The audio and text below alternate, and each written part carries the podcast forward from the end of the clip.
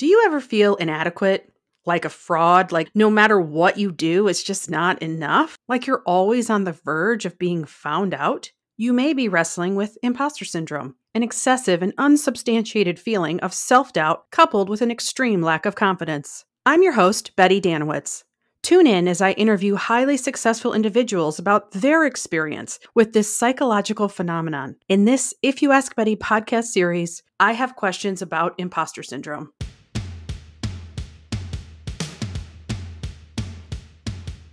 Today's special guest is Hadiya Nuriddin, CEO of Duets Learning.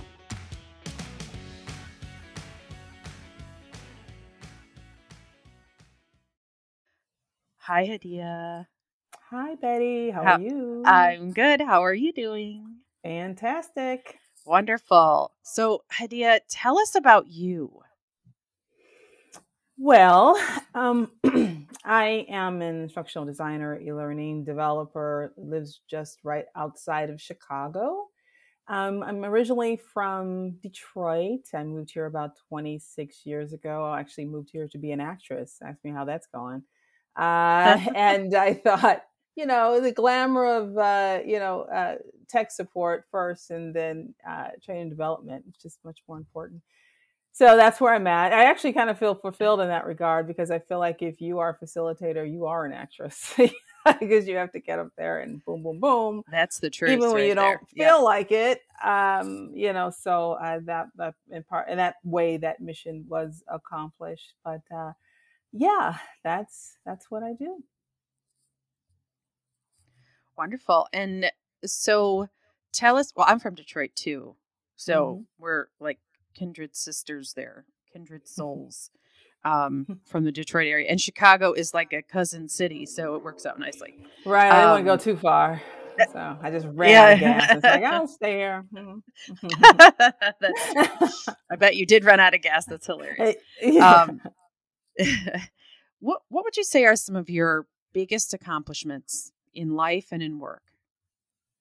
You know, I would say I've thought about this through the years, and I think because of the the timing in which I did it and the resources with which I had to do it, I would say the move from Detroit to Chicago is my you know, greatest accomplishment. It's gone unparalleled, and primarily because I think now if I want to go to the grocery store, that I've never seen before. I need to look it up online. I need to see if they have what I have. I mean, all of this planning just to go to the grocery store.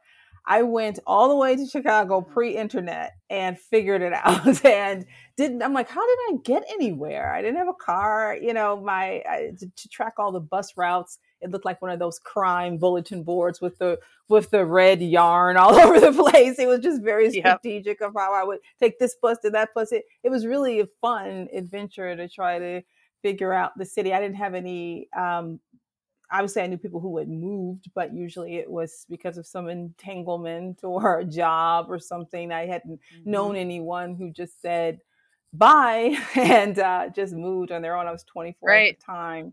So uh, to me, that's just you know I've you know I've done a, a lot, but that that definitely is the thing where I sit back in awe of like, wow, how did I pull that off? Um, I guess professionally, the the biggest shock is uh, freelancing for 10 years. You know, uh, my mother said to me once, I can't believe you just made yourself a job. I'm like, me either. you know, that I just was able to uh, make this work and keep working and not be, you know, uh, homeless yeah. at this point is a, is an amazing thing. Um, you know, there's this quote that I learned many years after moving to Chicago of, I think it's Henry Ford. I've heard lots of attributions, but obstacles obstacles are what you see when take you take your eyes off the goal. And that is definitely what it was like um, moving to uh, Chicago with a job at Kinko's. You know, I didn't see anything in my way. And I'm like, I'm going. That's it. And so I always sort of try to muster that, the courage of that inner 24 year old sometimes of uh, when I when I don't want to, when I'm scared to do something, I try to tap into her energy. So remember her. Remember what she did. She was so great. Yeah. Remember her? Yeah, I like that. So I'm going to take that question that I just asked you and kind of turn it on its ear a little bit. What what would others say about you? What would they say are your biggest accomplishments? Um, you know, I think people are are more impressed by what I reveal. yeah, I, I'm very, Mm. I play my cards close to my chest a little bit. And, you know, usually yeah, kind of going with the topic is because of fear of judgment and fear of this and all of that. So, uh, you know, I think people are, you know, usually impressed with my um, career accomplishments. Being able to start my own business is one of them. And, um, you know, I have two master's degrees. So, you know, my education, it's more the, uh, the stuff that I share, I think, um, mostly because I think it will impress Sure. people more than more than anything else. I would say, you know, I think uh, when people talk about me, the thing that they say mostly is that they think I'm funny and they think I'm smart. I think those are the the two things that stand out. Everything else they don't say within um, earshot. Yeah. So I don't know. I could guess, but I don't know. So now you also you wrote a book, didn't you? Yeah, and uh, yeah, nothing throws you into the pit of self doubt like writing a book. Uh, you know, Uh-huh. it was, uh, yeah, it was interesting, interesting situation. I have what I call an inner agent. But what I did earlier this year was I did come up with this um, 10 video series that I call The Fog of Freelancing. And I got that from one of my favorite documentaries Fog- called The Fog of War uh, by um, Fog 10 of freelancing. yeah. And uh, it's on YouTube. I Uh-huh. have a channel called Live Learn. And um, so I got it from this documentary called The Fog of War. For some reason, I'm obsessed with the Vietnam War. Don't know why. I've seen every documentary I could possibly Wow. find about it. And it's um, The Fog of War. Um, I think it's 11 lessons from um, uh, Robert McNamara. And he was the Secretary of Defense during part of the Vietnam War. And I love the way they told Uh-huh. the story, where they presented this lesson and then the story behind the stories behind how we learned that lesson. And so these videos are presented in the same way.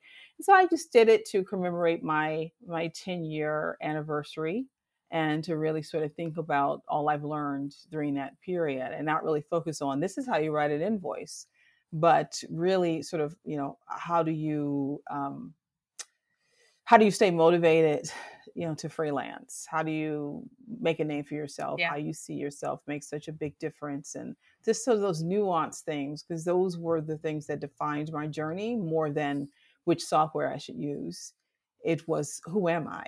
and Right. how that shifted over time. You know i think there's a few things in your life that make you question and really i guess refine your values um, those life moments, you know, getting married, having a child, and all of this. And this was one of those moments that forced me to go, who am I? What do I value? Why am I doing this? What am I sacrificing? And is it worth it? And those videos are about my journeys Mhm. through that. Yeah. All right. So just to recap, um, so you you're you have two master's degrees. You're Yeah. uh, you've been successfully freelancing for ten years. Uh, you have a YouTube series and channel, Mhm. um, all about freelancing, and then you also, uh, just for funsies, wrote a book. Just because. Why not? like a good idea. Yeah. Anything Yeah. else? I mean, have you won any awards? You got an Oscar, Grammy, anything like that? I didn't want to say anything. No, I do not have. It was just an honor to be nominated. No, uh, not yet. That's, that's on my list to uh, get an award. But you uh, are a but, uh, speaker. yeah, I know I've seen you. I am on a speaker. Several conference. Yeah, circuits. yeah. I am on the circuit. Yeah, which was uh, Mhm. a funny thing. Um, but yeah, I, I you know, as I, I say this in the series, that you know, one thing is always true about having your own business is they can't hire you if they can't find you. So either you're going to get out there and do the the, the right. hard That's hustle, right. get on those phones, or you make them come to you. And uh, those conferences, if nothing else, gives you the Google hits and gives you the the content marketing and uh, you know and also you it's it's a fun thing you learn so much more about the topics um, as you research them Yeah, so yeah sure. it's been a rewarding uh, experience to to do that so we'll see how long that goes That's good. keep on keeping on. You come on. so that's all I've done. Gosh, we can darn. we yeah, yeah. We can hang out in person when we can go to the conferences. I'll be there. Oh, you know, I'm a yeah. staple, whether I want to be or not, which I do.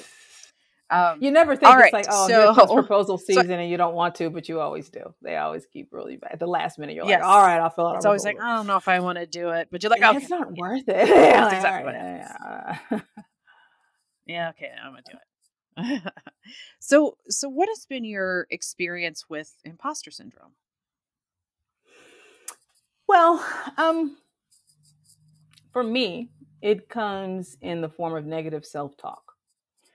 So, negative self talk is my constant companion. And um, at least it was until just a few years ago. It, it went um, un, uncountered um, for until a few years ago, where it was the only thing. And it, and it was so interesting as in the beginning of my adulthood, or I guess I should probably say, um, since I when I gained consciousness as a female human being, uh, it was uh, you're not doing this good enough, you're not doing that good enough. And then, um, as I got older and accomplished some things, I was ready to present my case that I I can do these things enough. And then it it kind of switches on you and says, "Oh, I'm sorry. What we meant to say is that you are not enough." Okay, so it doesn't matter what you do, Uh-huh. you you you, you are not enough, right? And so you are, you know, Uh-huh. constantly trying to, uh, you know, meet this meet this standard that is elusive and not there. So when I was about, um, uh, what year was this? this I think this was 2015 um, I decided to venture into getting a life coach. And I get this life coach, and she says something to me that completely blew me away. And I was telling her about this negative self talk and this voice in my head that's like, you're not good enough. You're not doing this enough. And look, and mostly the, you know, the, the biggest card that it would play was that you're not like these people. You know, it, it- you know, if it couldn't just stay Yeah. with you not being good enough, it's like you're this person does that better. That person, look at you, can't do that, right? and um and she says something to me that really shocked me was that she goes that's you know that's not your voice right what do you mean it's not my voice she goes it's not you because i'm really good about feeling bad about feeling bad you know so you beat your it's a shame spiral right you you feel bad and then you feel bad because you feel bad um and i at first i thought that's that doesn't make any sense because eh, that would mean that something else other than me shaped my life because the negative voice creates the barriers of my life. And if that's not me, then that's something else. And I do not appreciate that. So it took me a while to come to terms with that. And first, I thought it was one specific person. And then I realized that it really was a cacophony of voices of not just people, but society and the media and everything else that just says, "Hey." I mean, I always use hair commercials as a good as an example. You know, imagine as a little you know black girl from Detroit being told from day one, "Don't you want your hair to look like this?" I mean, that gets you, you think I'm not paying attention. It's a commercial, but you're eight. It's getting in. it's sinking in. All of these things are sinking Yeah. in. So all of those things sort of become this virus that you catch in COVID terms. You know, I feel like this is a virus that I caught and I need antibodies. So somewhere in the beginning of 2015 or 16, you know, the, the, the, voice sort of berates me. Another voice sort of appeared out of the, you know, at first it was very faint, very like, you're my only hope, you know, very faint. And then it sort of appeared Yeah, and it yeah, began to yeah. counter this voice. And so meanwhile, I'm just like this battle between these two voices of the Mhm. one saying, shut up. What you're saying is a lie. Stop telling her that. That's not true. She doesn't have to compare herself to other people. You stop it. It's like, oh my God, that voice went uncountered all these years. Now all of a sudden I have these antibodies that are like, stop it. That's not, that's not you.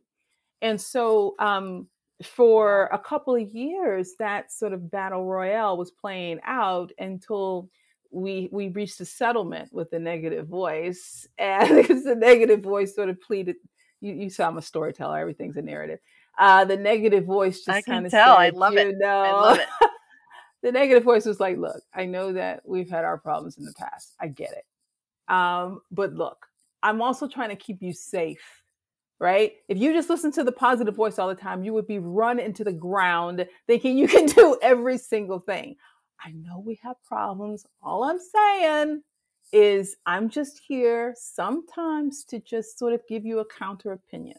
So we let her stay for a little while just to offer that counter opinion. But I think the most important thing is that I know what she's up to, right? If you don't know what that yeah. negative voice is up to, you'll think it's the truth. And that's one of the uh, issues. And now I know that it's not the truth. Um, it is just offering this very dark, negative view of the world. But sometimes the world is a very dark, negative place. you know, so they've sort of, you know, not, uh, you yeah. know, they're they're sort of cohabitating um, in my in my um, head a little bit. And but that I, I just tell people that that self talk is really uh, the the key there to that um, yeah. because that's just what we tell ourselves on a on a day to day basis um, is important. Yeah. Um, I love I love that analogy. I mean, it's it's very much the angel and the devil on the shoulder, right? right? Except that they're you. Yeah, they're, yeah. You know, they're part of you, and uh, yeah. Anyways, go ahead. well, one thing that um, changed for me very recently. This is very a recent development um, in 2020. You know, I think, uh, as we all know, 2020 was um, not a very fun year for all of us. Um, and one of those issues were the uh, that came to well that more people grew to understood was racial inequity. And um, there was one thing about imposter syndrome. I guess this hit me late, I don't know, 2019 or whatever, that never really quite jived with me. And I never knew what it was. Um, I think there was this sort of element of you're a perfectionist. You've come up with this impossible standard, and now you can't live up with it, and now you're sad. So fix yourself. You know, that was sort of. The, I mean, obviously, it's a vast oversimplification, but it was something very much about that that I just, but I didn't, couldn't articulate what about that rubbed me the wrong way that I was somehow um, coming up with a standard that I couldn't make. And I, I guarantee mm-hmm. there is a part of that that's there but there's something else and it wasn't until um, you know last year where i had the ability to even as a black woman um, really start being able to connect the dots between a microaggression and systemic racism even though i thought i was plenty woke turns out i can be woker um, that something started to click for me and um, that is the fact that you know sort of the origin of where these these come from and mm-hmm. I kept thinking back and thinking back and thinking back. And then I remembered something. So I, as we mentioned, I'm, I'm from Detroit and I grew up in Detroit in the 70s and 80s and uh, not a great time for Detroit. Um, so I was in elementary school right at White Flight, where property taxes dropped and the school system suffered for that and many other reasons. And so um, I'm in school and my my world is all black for all intents and purposes. My neighborhood area had a very heavy Middle Eastern population, for but for all intents and purposes, um, it was a black world for me, and um, I knew in real time that something was amiss with the education I was getting. Now, I don't want to besmirch. If you went, were in high school in the '80s, not a problem in Detroit, but I knew that something wasn't quite kosher about how much I was learning. And mostly because I watched PBS. I was obsessed with PBS. And I was like, there's like a whole thing out there uh-huh. that maybe we should be learning, but we're not. Okay. So I go, so I'm already feeling this thing, you know, this sort of angst, like, ooh, this, I don't know about this, but I'm going to college. So I go to college and I go to Michigan State. And one of the things um, about this particular year um, and I entered, it was 1988, was um, there was a lot of racial upheaval on the campus at this time. And it actually, I won't say culminated, but actually resulted that year, in 1989, where a bunch of Black students actually took over the Student Services building and had a sit in. Um, so up until that point, there was a lot of stuff going on. Now, of course, I'm 18. I have I come from an all black world. I don't know what's happening, um, but I know one message was clear, and that message was that the only reason I was there was because of affirmative action, and that I have taken the spot of some poor white boy who is way smarter than me, um, who deserved to be there, and I stole mm. his spot. And not only did I steal his spot, but now he and his parents have to pay because only black people are on um, financial aid so these are the messages that i'm getting immediately that on top of microaggression after microaggression primarily from professors um, and when you leave college you know you don't get to take the racism silkwood shower right i mean it stays with you and you're also right. 22 and it was the Gulf War. There was right. a recession. I have an English degree, which I didn't know what to do with anyway.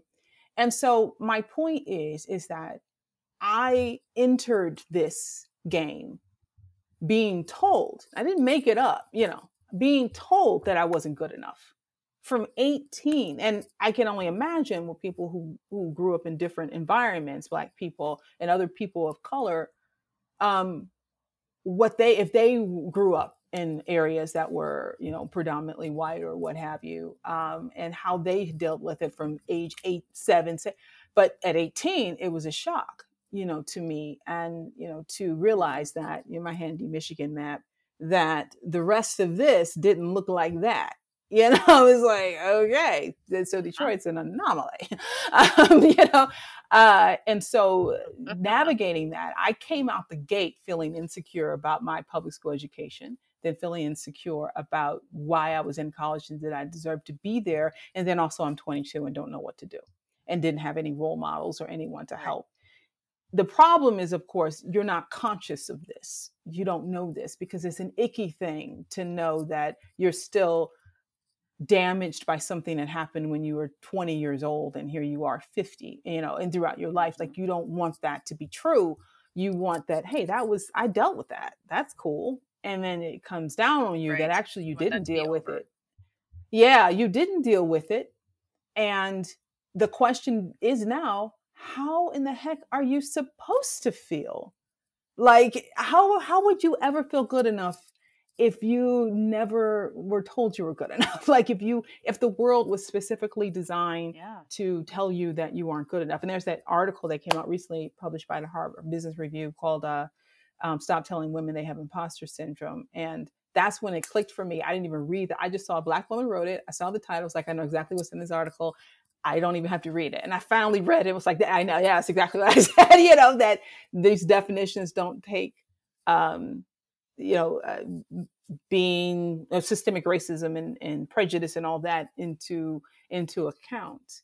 Um, so that was interesting, and it was very healing for me because again, I I will make myself feel bad about feeling bad. And once I realized, oh, Hadiya, it's been an uphill battle from the beginning, whether you acknowledge it or not. Now, again, there is still some Hadiya saying I can do anything, and then like I can't. you know, there's still I'm still a a, a human yeah. woman who still is ambitious yeah. and will still you know say do something great and then go eh, anyone can do that anyone can write a book. uh-huh. Anyone can do that. discount that. it. Yep. Yeah, discount. Like didn't even mention it. You're like, did you write a book? I'm like, oh, that old thing. Um. Yeah. So yeah, I mean, I still do that just as a human person, not you know necessarily because sure. of my background, but it all, you know, it's just sort of like I have on this coat, and then I have a million other coats on. I have Joseph's Technicolor Racism dream coat on, that also um, is going to affect how I am how I am am living and, and navigating these spaces. Um, so yeah, absolutely, that's a lot. but uh, yeah, it is. But that, thank you for sharing that because I think both of those perspectives, your analogy about the angel and the devil on the shoulder, and then you know uh, recognizing that the messaging that you received uh, growing up is what has shaped your sense of self and what mm-hmm. you can and cannot do because of those messages. Um, and uh and it's it's interesting to hear you say that and to listen to some of the other interviews I've done who in different words have said the same thing that the way that they were raised I had one person who um believes that if he says he's good at something that means he's arrogant Mhm. Mhm. uh Yeah. because that's how he was raised he was raised not to say you're not supposed to say you're good at something that means you're arrogant so he doesn't want to be arrogant and Yeah, yeah. I mean- and it's true too about, you know, black women, you know, trying to claim spaces that just to even stand up for yourself Mhm. is to say that you're hostile, you're angry. Yeah. And so you just have to Yeah. be the angry black woman. And so you you just have to sort of, you know, smile it away. And for me, um, a big defense mechanism for me is is humor. So I Mhm. think not only you are I funny. in, yeah, I think uh, you know one of the things that humor allowed me to do was not just um, mask my feelings from the world, but mask them from myself. You know, I got so adept at it Yeah. that uh, you know I was able to not to not see these things at all. But you also, it's just a creepy feeling to know that someone, some other ideas could be driving the narrative of your life, and that, mm-hmm. frankly, it may be too late you know for you to kind of i mean it's it's a part of you and so you know i Yeah. just sort of say when i think about how i navigate this now going forward is you know again those um, i have this box of cards i had it years ago uh, i always i've really worked hard to change my um, the, the way I talk to myself and the way I think. And but you run out of so many, you run out of stuff. You know, eventually it's like, okay, yeah, I'm great. Okay, Yeah. that's fine, but I need a little bit more creativity. So I got these from Amazon years ago. They're called Power Thought cards, cards by Louise Hay. Oh, nice. And it's just a bunch of cards that every night I just look at one. And, um, you know, it says, uh, like, one is, um, I accept my uniqueness. And then on the back, it says, there's no competition and no comparison, um, for we are all different and meant to be that way. I am special and wonderful. I love myself. Right. So every night, and sometimes they just hit you and you're like, that's exactly what I'm going through. Um, and so it's just one of those tools that I use to just very subtly change my wiring because that really is is what it is. Yeah. You you're wired to think this way and you're wired for self-doubt. Um, and um, just trying to navigate that while you know doing all those other things. But luckily I have my inner agent who is not scared to sign up for stuff and not scared to say, she yeah, I can speak here, I can for you. speak there and speak there, and you know, and I have gradually pushed myself, but there, you know, I'm I'm reaching a point where I need to push further, and that's a scary thing. And how I shape my business and approach my business, being freelance versus, you know, I tell people it's a big difference between being freelance and being a business owner. Uh, the IRS sees them the same, obviously, but um, you know, when you're freelancing, there's free for a reason. You don't have to tell people where you are, and what you're doing, and I love that. But when you're a business owner, apparently people need to know where you are. apparently, people need to know what your vision is. They need to talk to you. They need to, and that's a very different world. And sometimes I question whether or not I'm avoiding some of that because I'm afraid I'm gonna let people down. I think people are gonna let me down. I know how don't know how to act, and mostly because I'm afraid I'm gonna let them down more than someone let me down. Um, so it does Yeah. manifest that way in my life, but um, it you know it's it's where I sort of constantly am sort of testing these boundaries is in that other segment of my life, which is the speaking and the writing and all of those things um, where I just sort of do it to push that boundary and just to see how far I can go and how far I will I will take it. Um, I was I'm on a I've been on a health journey for a year and a half for well since March 2020 so about a year now, and I was working out today and uh, I was like, what am I doing this for? Even though I've seen tremendous success, there's still that who cares? Like, what are you doing this for? What are you trying to prove? Yep, What are you, what are you been trying there. to prove? and this thought came to me. I love quotes. I love my little quotes that come up. And, and I'm sure, again, I even downplay the quote. I'm sure I've heard it before. But this is a, a quote that I came up with just today of, you're not doing this to be worthy. You're doing this because you are worthy. I was like, oh, that's a good one. That's a mm-hmm. that's going into the book of Hadiya mm-hmm. right there. You know, that I am worthy of uh, of speaking. I am worthy of sharing my knowledge already.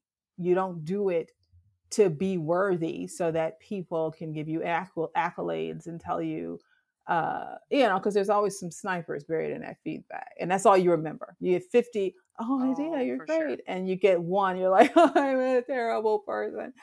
Um, you know, so you you have to just sort of say, look, you know, I'm doing this because I'm already worthy not to be worthy. And that that really, at least in the last eight hours, has helped me a great since I thought of it, has helped me yeah. um, a great yeah. deal. So yeah. I think that's gonna help me too. So I definitely think I was here to receive that. So I will take that with me when I go. Um so so speaking of coping, you talked about your cards and your quotes are there other other techniques that you sort of put into practice to help you when you have these moments either short term moments or longer term moments? Because i know sometimes imposter syndrome can last you a week. Sometimes it's you know an hour and a half before you have to speak type of thing. Uh, but are there things that you do that help make it better? Um well when i'm in in the moment i ignore it. I mean i think that is that's really the only you can only um, hum in mantra and uh, hope so much when you just have to just dive in and take that thought and put it in a box and store it somewhere else. It will come back. It will come back that night. It will come back t- 30 seconds maybe five seconds before you open your mouth and say hi everyone i'm hadiya i'm here it will come back then but i it goes away immediately and that's what's so interesting about it it's like before i'm just sort of wrecked with like i can't this is not why these people here it's a big joke people are this is an elaborate prank um and then as soon as you uh-huh. start speaking it's over like you don't feel anything and i hold yeah. on to that i hold on fine. to that moment and I know it's coming because it's come enough and I know that that so I just hold on. I just hang on. Hadiya, you're going to do this whether you like it or not. It's going to happen. Um, I was um, a few years ago. I spoke at TechKnowledge, and uh, there was a person in the room who I kind of wanted to impress, but not really. I didn't know why I wanted to impress this person, but I did kind of want to impress this person, and I didn't expect that person to be there, and they were. And I felt, and I knew that um, it, this was going to be recorded, what was being recorded. So, and it's big camera there. Mm. And so I was like, as I'm going through it, I'm like, this has got to be the worst presentation I've ever given. I've really got to my head. It's absolutely yeah. Terrible. I was, oh my God, I'm stuttering. It's, and I just was dying, but I just hammered through. Luckily, it was recorded.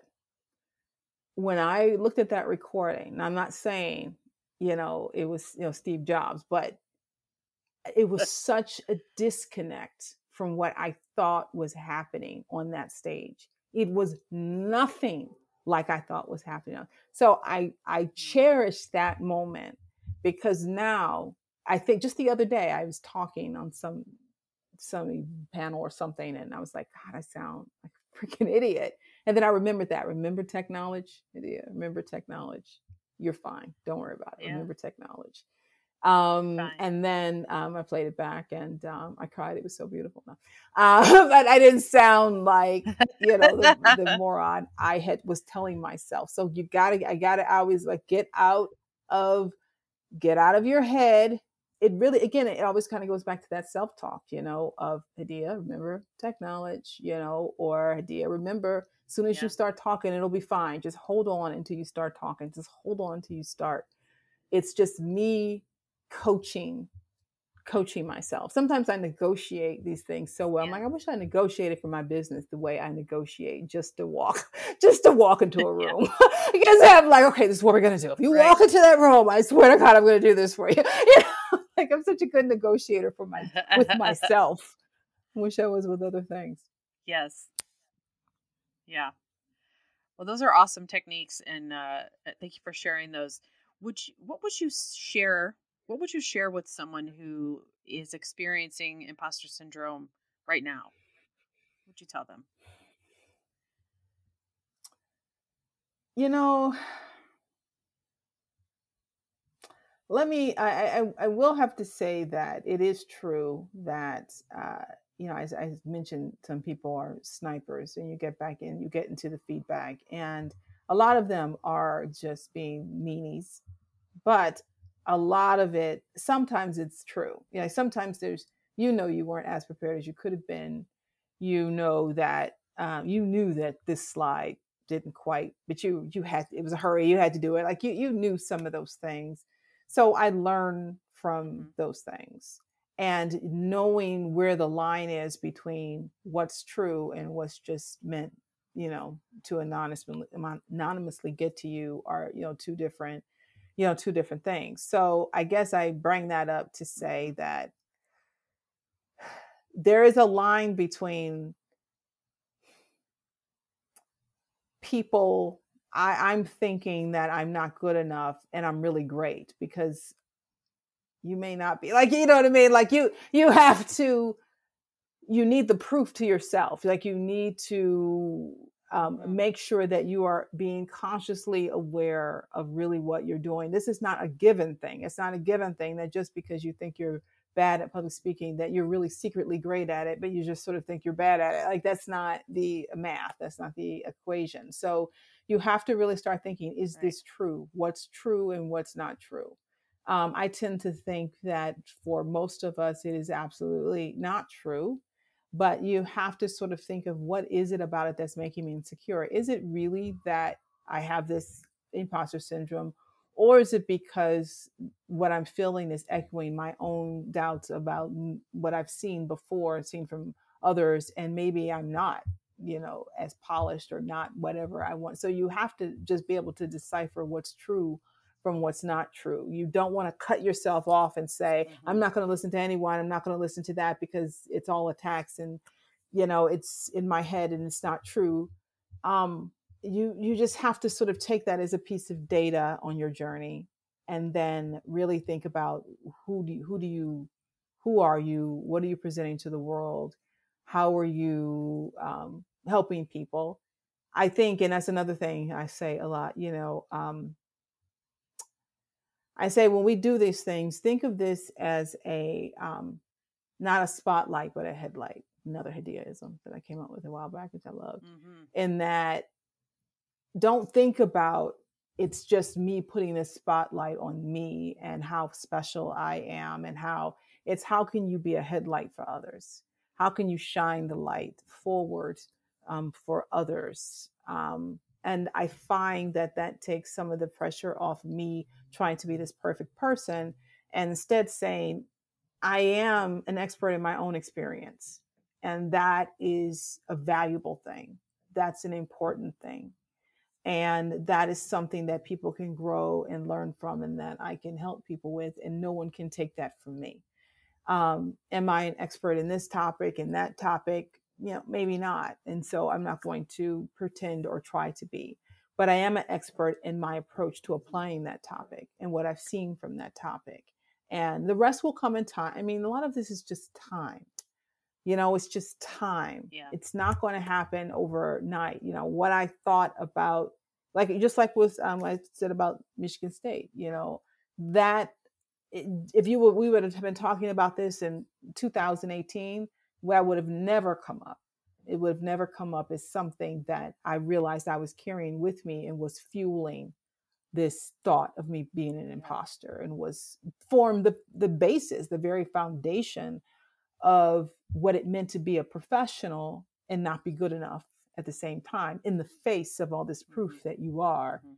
just like i had proof that i deserved to be at michigan state but no one cared. What mattered was you know the climate at the time and what mattered was my skin color what mattered where I, that I was educated in Detroit Post. That's all that mattered, even though in the face of the proof that I had. Um, and the same is true day to day. In the face of the proof that I have that I am good enough, I still am haunted by not being good enough. Right. Yeah.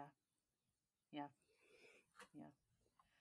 You're the second person that's called it a haunting and I think it is. It is a haunting, you know. And I love paranormal t- mm-hmm. shows, so you know, it is that idea out the corner of your eye, someone. No, she is not trying. You know, of hearing things, of thinking yeah. that, you know, uh, and you know, I can uh, obviously know I've been talking about voices, but I know they're not actual voices. just, just how you know. Okay. Uh, Good. But, Thanks for clearing that up. I, yeah. I know, just in case anyone tries to get me committed. Um, but uh, yeah, it's uh yeah it's been it's been a journey and uh i just I, I you know i'm glad you're doing this and i hope that people and you know i want everyone to benefit from this but especially you know being biased i hope that any um, women of color specifically you know african american black women out there who are watching this will know that there is a legacy here there is a history here you aren't just making this up you know? People told you and it may be directly to your face or through other means that you weren't good enough and acknowledge yeah. it and keep it moving you know? Yeah and that my last question to you was going to be why did you want to be part of this imposter syndrome project? But i think you just answered it. Yeah. Maybe. Yeah. Yeah what's the point of a lesson learned if you don't I wish I learned it younger, but like again, I don't think you you can. It's time. It's time. Um, yeah. Yeah. You know that makes time and experience. You know, over and over again, and that same lesson will just change. You know, and talk to me in ten years when I'm sixty, I'll be like, I said that. Oh, I must have been talking crazy. I must have been drunk when I said. that doesn't make any sense. Does that make sense to you? Maybe. Um, but who, uh, you know, you know, who knows? That's that's what life is. That's what the life lessons are for to change over time, and you grow with them, and they grow with you. Yeah, and we we appreciate uh, your vulnerability and sharing your story with us today. Um, thank you so much, Hadiya. Thank you, Betty. If you like this series or any of the If You Ask Betty content, please go to buymeacoffee.com forward slash If You Ask Betty to learn how you can support this and future If You Ask Betty projects. And be sure to check out more episodes of the podcast series I Have Questions About Imposter Syndrome. Peace out.